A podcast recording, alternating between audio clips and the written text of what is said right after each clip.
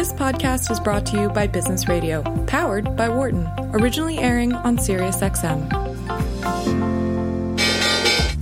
Welcome to our Behind the Markets podcast. I'm your host, Jeremy Schwartz. Alongside Wharton Finance Professor Jeremy Siegel, we tackle the latest market trends every week on Business Radio, powered by the Wharton School, SiriusXM, Channel 132. Our guest consists of experts like the world's leading authority on long-term economic growth, Bob Gordon. We will continue to see jobs created rather than destroyed. Former chair of the Federal Reserve, Janet Yellen. I mean, I don't think either of us ever expected that we would live through a financial crisis. Or even the head of the Digital India Foundation, Arvind Gupta. The reason that people are talking about India is massive digitization and financial inclusion that we have done over the last couple of years. Enjoy this week's show. Welcome to Behind the Markets here on Business Radio, powered by the Wharton School. I'm your host, Jeremy Schwartz, Global Head of Research at Wisdom Tree.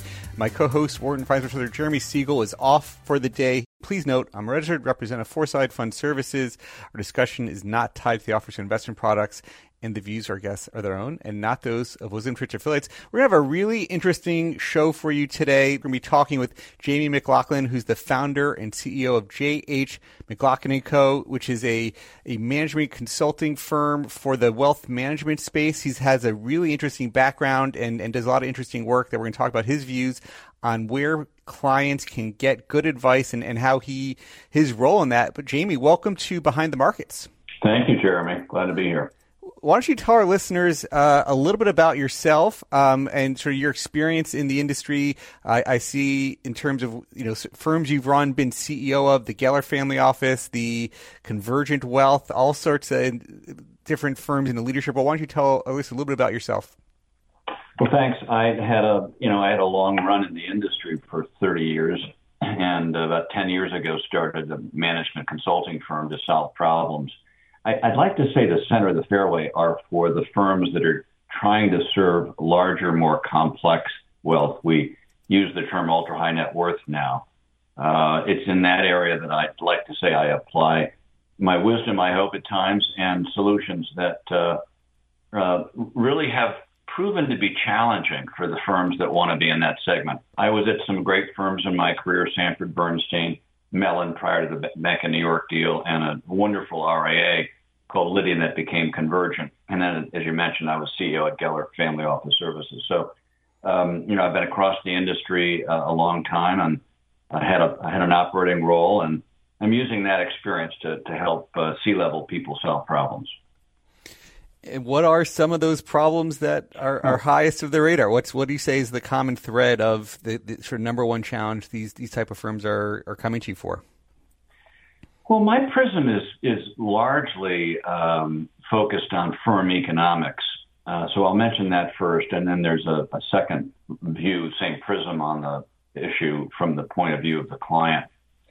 From the firm level, economics are have proven to be really challenging. It's hard to get operating leverage when every client that walks in the door has some customized requirement that the firm uh, is serving idiosyncratic needs.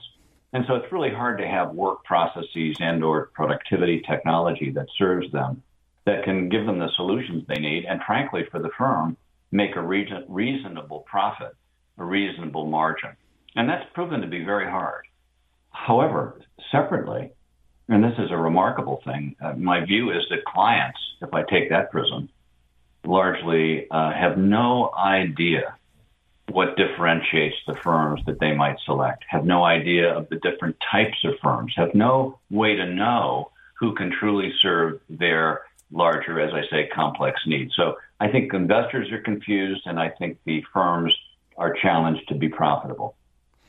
Uh, our CEO has often made a statement that the the target client that you're talking to, this ultra high net worth, gets the worst advice in the industry. You know, they put in all these complex hedge funds and high fee things. Um, any any view on on on why that might be the case? You know, that there's this appeal to complexity to serve that that segment. Well, let's make sure we define the segment uh, carefully, and I I think there's some general terms that are bandied around. I'm I'm going to use the thirty million dollar mark, but that really does not speak to the true great wealth that's been uh, increasing, pronounced great wealth that's been made in this, uh, particularly in this country in the last 20 years, uh, that's greater than $100 million. But at that point, $100 million or more, you have the ability to take risk, or in the case of uh, uh, alternatives, uh, accept a certain degree of illiquidity Uh, in return for some presumptive return. So, in terms of trying to get to those clients, there are a number of firms who either can deliver because they're in the process of what I think of as the asset management business. They're in the process of manufacturing and distributing product for a fee, or alternatively, you're in the business of providing advice. And I think it's that that clear delineation that is today maybe the largest trend that's separating those firms that are delivering uh, product versus those that are delivering essentially advice and solutions. And so, to the point that they sometimes don't get the best advice, uh, the question is what level of advice? Are we talking about investment advice or are we talking about non investment advice? And just to add, this, this is key. Uh, it's really hard to be differentiated in delivering investment, uh, presumptive alpha. Uh, it's uh, harder to deliver non investment services. And so, in both cases, if you can do the integrated delivery, uh, it's proven to be very, very hard. Uh, staff complements uh, have to be built to serve those non-investment services. So, yeah, it's really hard to deliver solutions. It's, as I said before, it's just as hard to make money at it. So when uh, when you're when you're looking when you're talking to some of these um, firms, uh, is there a, a, type of firm you'd say well, certainly targeting that, that high net worth segment, but is there a group that, that's using you more than others? Like, how would you describe that firm that, that's coming to you? You know, it's interesting. Um, we have to take the long view on this. Uh, we didn't have this level of wealth uh, when I started in the industry. We didn't even use the term family office. Well, for that matter, we didn't use the term wealth management when I started. Uh, there were investment advisors and there were people that provided investment advice either as portfolio managers and or in some role of distribution, selling other people's products. Um, the industry has really changed. And today, I think to the notion that there are these complex needs on both wealth uh, management, non-investment services, investment services, we see different models emerging. And just to really try to dumb it down, keep it simple, although I think there's many different ways to look at it. I take the prism of the regulatory types of firms. And so I'll just, I mean, they're, they're pretty intuitive. They're commercial banks that have private banking divisions, largely. Some have trust divisions. They're broker dealers, including the big wirehouses. And I'd add to the wirehouses Goldman, JP Morgan Private Bank, Citi Private Bank, those kinds of firms that operate as broker dealers. Uh, there's a small group, a small group, but an important group called trust companies. They're non-depository, typically independent trust companies. And then there's this big, massive group of firms known as registered investment advisors, RIAs, that are emerging, really emerging as a class. They're getting a lot of attention, uh, but they don't have any capital. But the fact is, I think they're they're probably best positioned to capture demand because they're in the business of providing advice. Not all of them. Some of them have an affiliated broker dealer, but they're largely in the notion of the alignment with the client. Uh, they're largely in be- the best position to provide conflict free advice. I, I think they're probably going to be the big winners. But those are my four types of firms. And if that isn't already confusing to the audience, it's confusing to investors to try to understand the differences.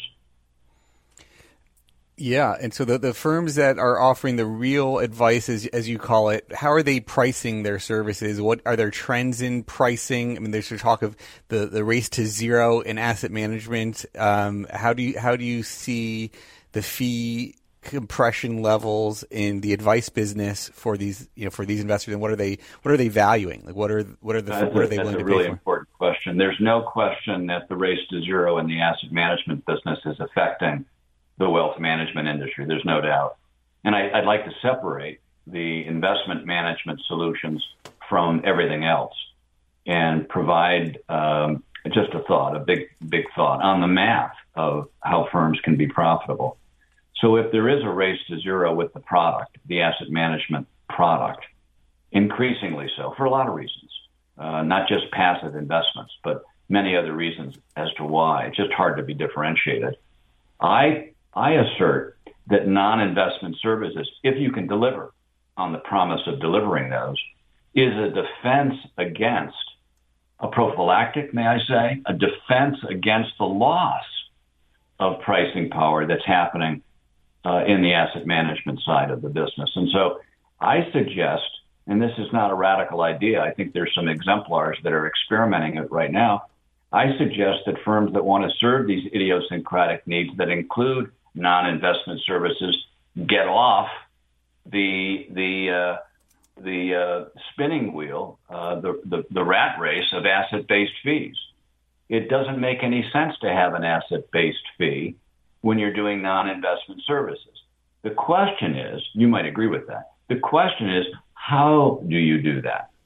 What is the methodology? And I believe there are some leading firms that are beginning to set some parameters as to how they assess in their discovery what that idiosyncratic need is and are using negotiated fees uh, to recover their true bottom up cost to deliver those idiosyncratic needs. So I think the asset based fee methodology for clients that are, are ultra high net worth makes no sense.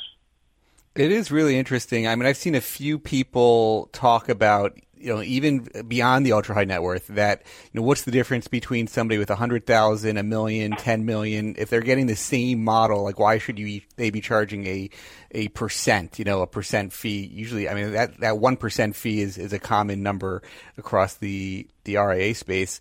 Um, and so th- this this SaaS based pricing model or sort of service based pricing model is really interesting. And and I think what I mean, how do you see if you if you were to give a percentage of firms RIAs that you think are pricing this way versus I mean I think it's it's much more common to do the fee based. But what do you how do you think that impetus changes over time? Very few RIAs are using a non asset based fee. Very very few.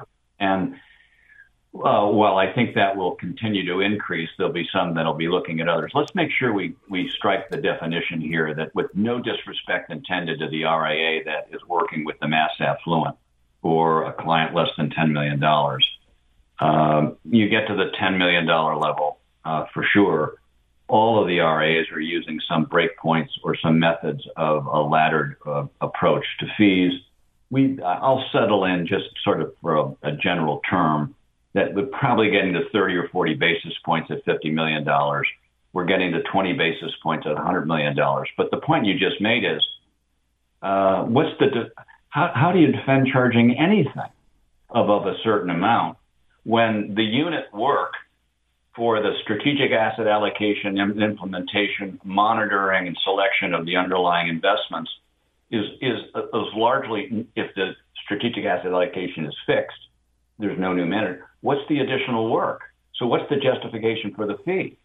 So um, I spend a lot of work in this area doing pricing in the ultra high net worth space. And if you look at the ADV brochures for fees, you examine those fees. Uh, large percentage of firms don't mention numbers that get up into the stratosphere that I just mentioned. When they mention 50 or 100 million dollars at the top of their fee schedules, they'll often say negotiate it, meaning they're they're really admitting that it's hard to recover fees when you get to be that large. Uh, some have a negligible fee of maybe 10 basis points, but uh, and, and there are some operations and custodial issues that are true fees that have to be absorbed. I could concede that, but it's very hard to defend a fee uh, for no additional unit work above a certain amount. We're talking with Jamie McLaughlin, who is the sort of founder of, of, of consultancy for uh, RAs and family offices on, on how to structure their businesses and, and advice for that. It's, it's really interesting. In terms of these non investment services that firms are offering, I mean, what do you see as these services that you think they should be charging these non asset based fees on and, and, and what is the marketplace for this? Like, where is that, where's the innovation occurring here?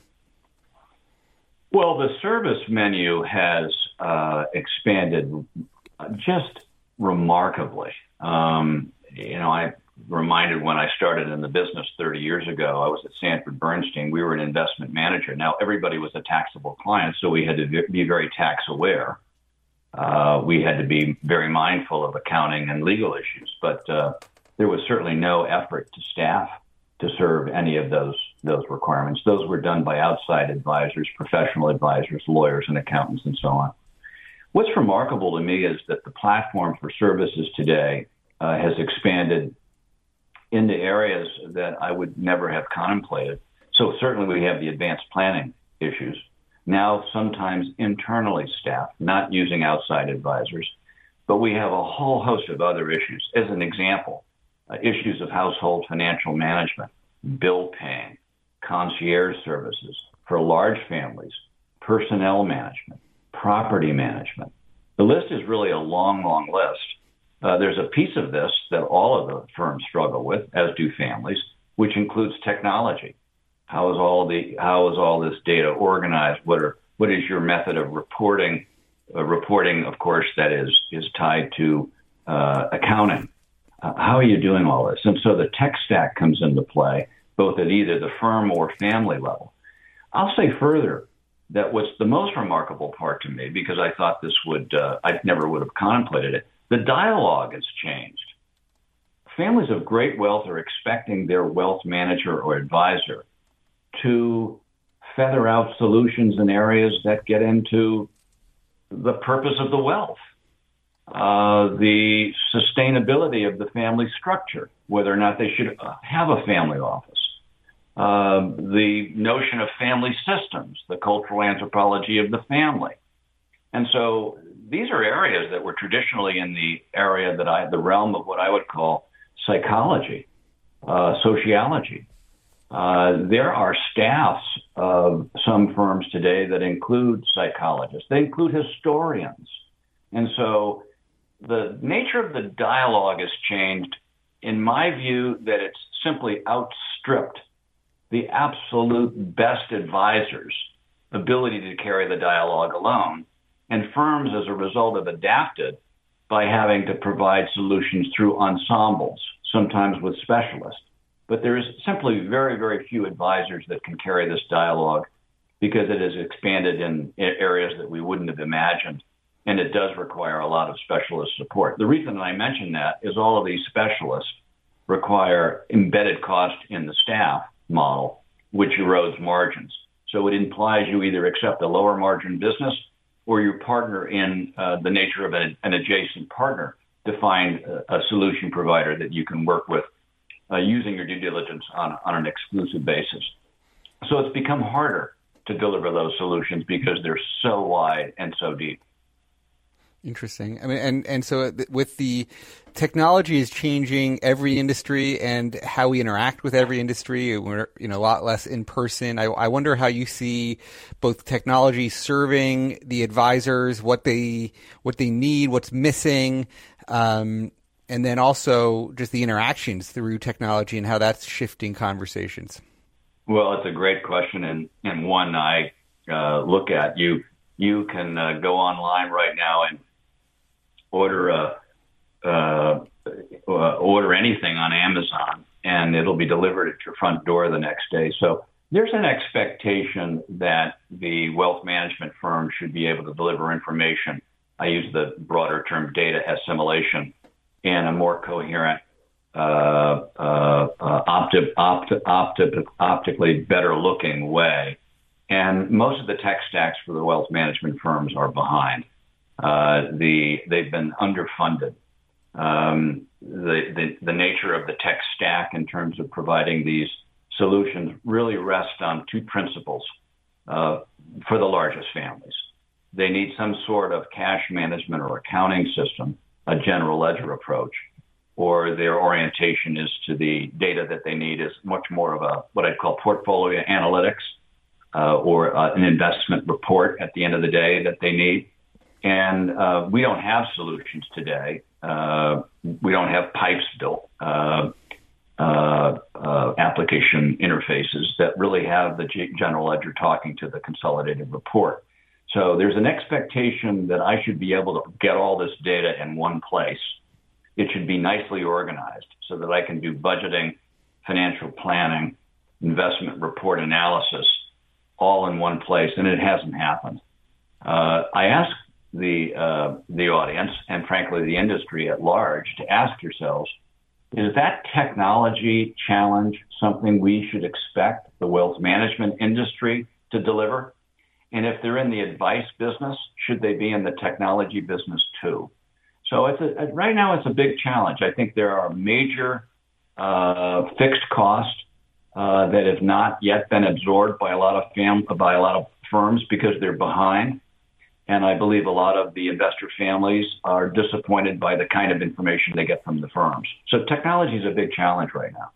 So is there is there somebody doing better than others? I mean, I've talked with a, a few interesting firms um, have some experience with some, and, and some question like why why won't like a broker dealer or some of the big custodians why isn't their tech stack why is it all unbundled and, and you you know you, you keep your accounts with one place but then you have to get all these different planning and allocation and all sorts of software other places there's some new firms that are trying to be a service for RIAs that are trying to embed it all with a great uh, slick interface and the, the latest technologies that I that I'm hearing. But any, do you think there's somebody well, doing it better than sure, others? Again, I, I, I want to make sure the audience is, is f- focused on the, the notion that the solutions are already hard to do anything to give re- good quality reports to any client, whether you're on a broker dealer, a bank, a trust company, or an RIA. It's already hard. Most of the RIAs, as, as I think uh, the audience probably is aware, largely get a lot of their technology through their custodian. But however they're operating, when we go up to the more complex, greater wealth, and, and largely because that that that client is using alternative investments, illiquid investments. When we go to that level, the ability to manage the accounting requirements and reporting requirements on alternative investments really challenges all the technology in ways we hadn't imagined before. And so there's a lot of firms that can't deliver quality reports, certainly in a timely manner, uh, that considers the needs of these uh, very large families that have large amounts of illiquid uh, investments and, frankly, other invest other other uh, parts of their balance sheet that are illiquid, whether they be business interest, real estate, uh, and the like. So the reporting process uh, for serving ultra high net worth clients uh, is very challenging. Now, the, the good news is, uh, and it's good news, there's some really great work that's happening. The cloud has revolutionized the ability for you to get browser delivered solutions uh, that are uh, were traditionally uh, acquired on a point solution basis. You did the deployment, the installation, and the licensing one application at a time the cloud has really transformed opportunities for wealth management firms to look at firms as providers of integrated solutions. So, you know, you can get your consolidated report and they'll tuck on some tax overlay system into it and, and they'll throw in a, a CRM to boot. So there's a lot of configurations that are available today on a commercial basis to solve multiple problems at a much lower cost. The point is the technology is catching up but it's still a, largely it's been a sort of a deferred maintenance issue for most of the wealth management firms. And for almost all of the firms that are in the ultra high net worth space, they are not custodian dependent. They are custodian agnostic. So they work with multiple custodians and they're all trying to solve this themselves. And for the most part, for the most part, the firms that are leading in the ultra high net worth space in the RIA land particularly uh, they've built something themselves. They've got their own Lamborghini that they've built. Uh, it's built with multiple applications, but there's something proprietary about it. We're talking with Jamie McLaughlin, who is the CEO at JH McLaughlin & Co., a, a consultancy for wealth management firms, um, and sort of uh, has a lot of his, his, background in, in that space. Um, you know, Jamie, it's it's the as you think about sort of the new wealth versus old wealth, is, is people coming up in the a lot of them probably are coming up in the technology industry to some extent. Maybe there's new crypto wealth being created. Any anything you think is is a characteristic of firms doing something well to tap into this sort of new generational wealth that's being created? Well, this is a big this big topic uh, and a wonderful question.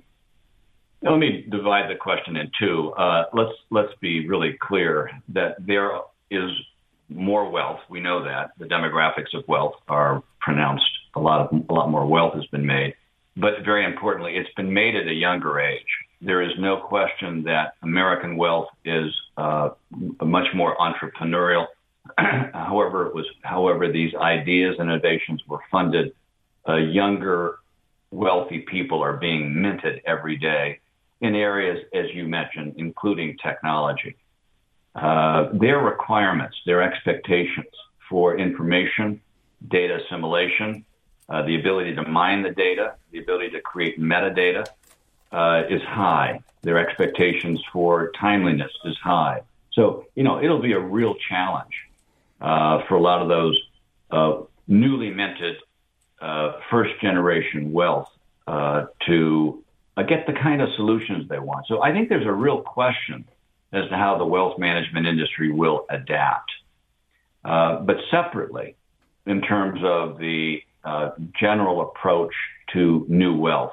And not just because technology or fintech uh, is a wealth creating pocket.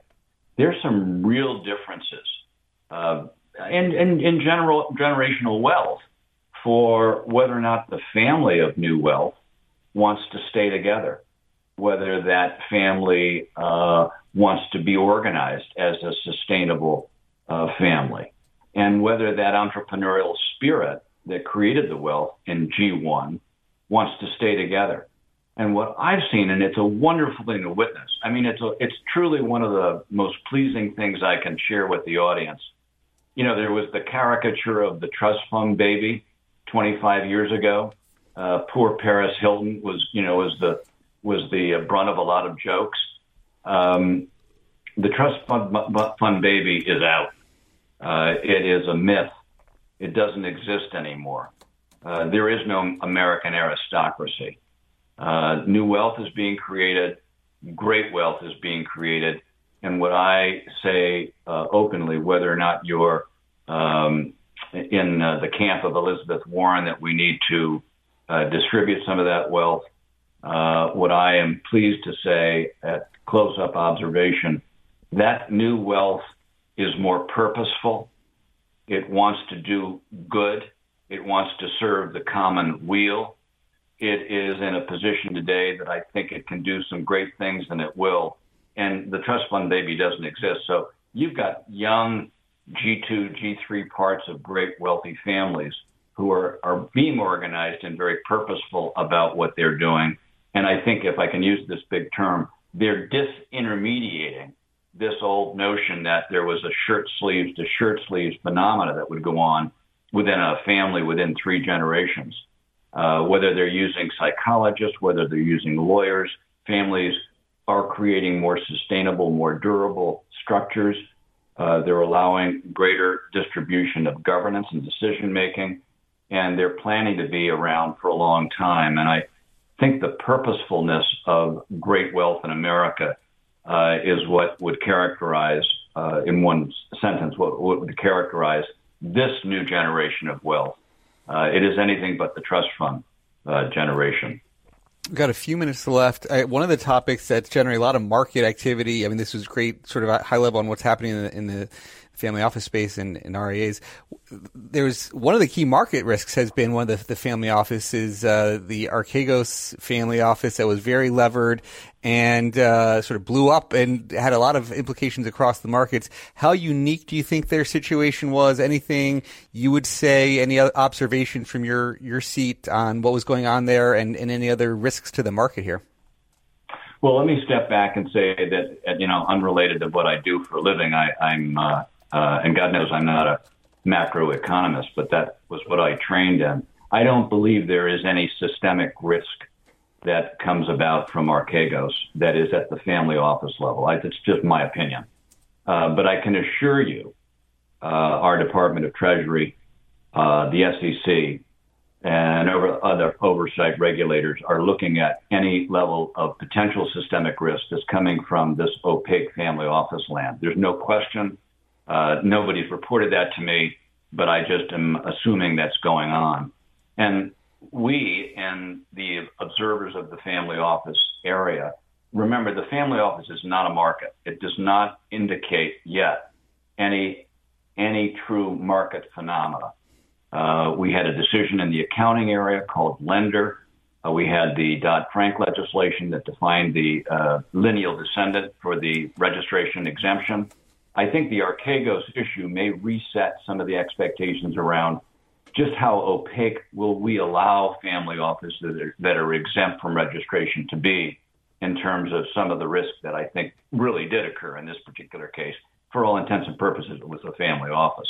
So I think people will look at it, and I think there will be some things that will come about that may create a little a little wrinkle, one more element of some compliance standards within the family office world that actually will be largely creating uh, greater visibility, less opacity, and for the regulators some more assurance that there is not systemic risk. I predict that'll happen. And for the banks, I mean, the, the I guess the way a lot of this stuff was structured is is with these swaps and the leverage amounts, and, and it's amazing with some of these big banks in Europe how much losses, you know, when they are supposedly just you know, uh, providing exposure to their clients, how much of their losses can, erode their equity value. Um, it, it's some pretty staggering losses that you're seeing at these banks. So very interesting to see how that evolves. Um, Jamie, where can people find you and information here? Where, where, if they want to follow up with you, where can they find you? Well, my website is uh, www.jhmclaughlin.com. Thanks for listening to the Behind the Markets podcast. If you want to learn more about WisdomTree, visit wisdomtree.com. You can also follow me on Twitter at Jeremy D. Schwartz. I'd like to thank Patty Hall for producing our live program on SiriusXM channel 132 and our podcast producer Daniel Bruno. Join us next week for another edition of the show. For more insight from Business Radio, please visit businessradio.wharton.upenn.edu.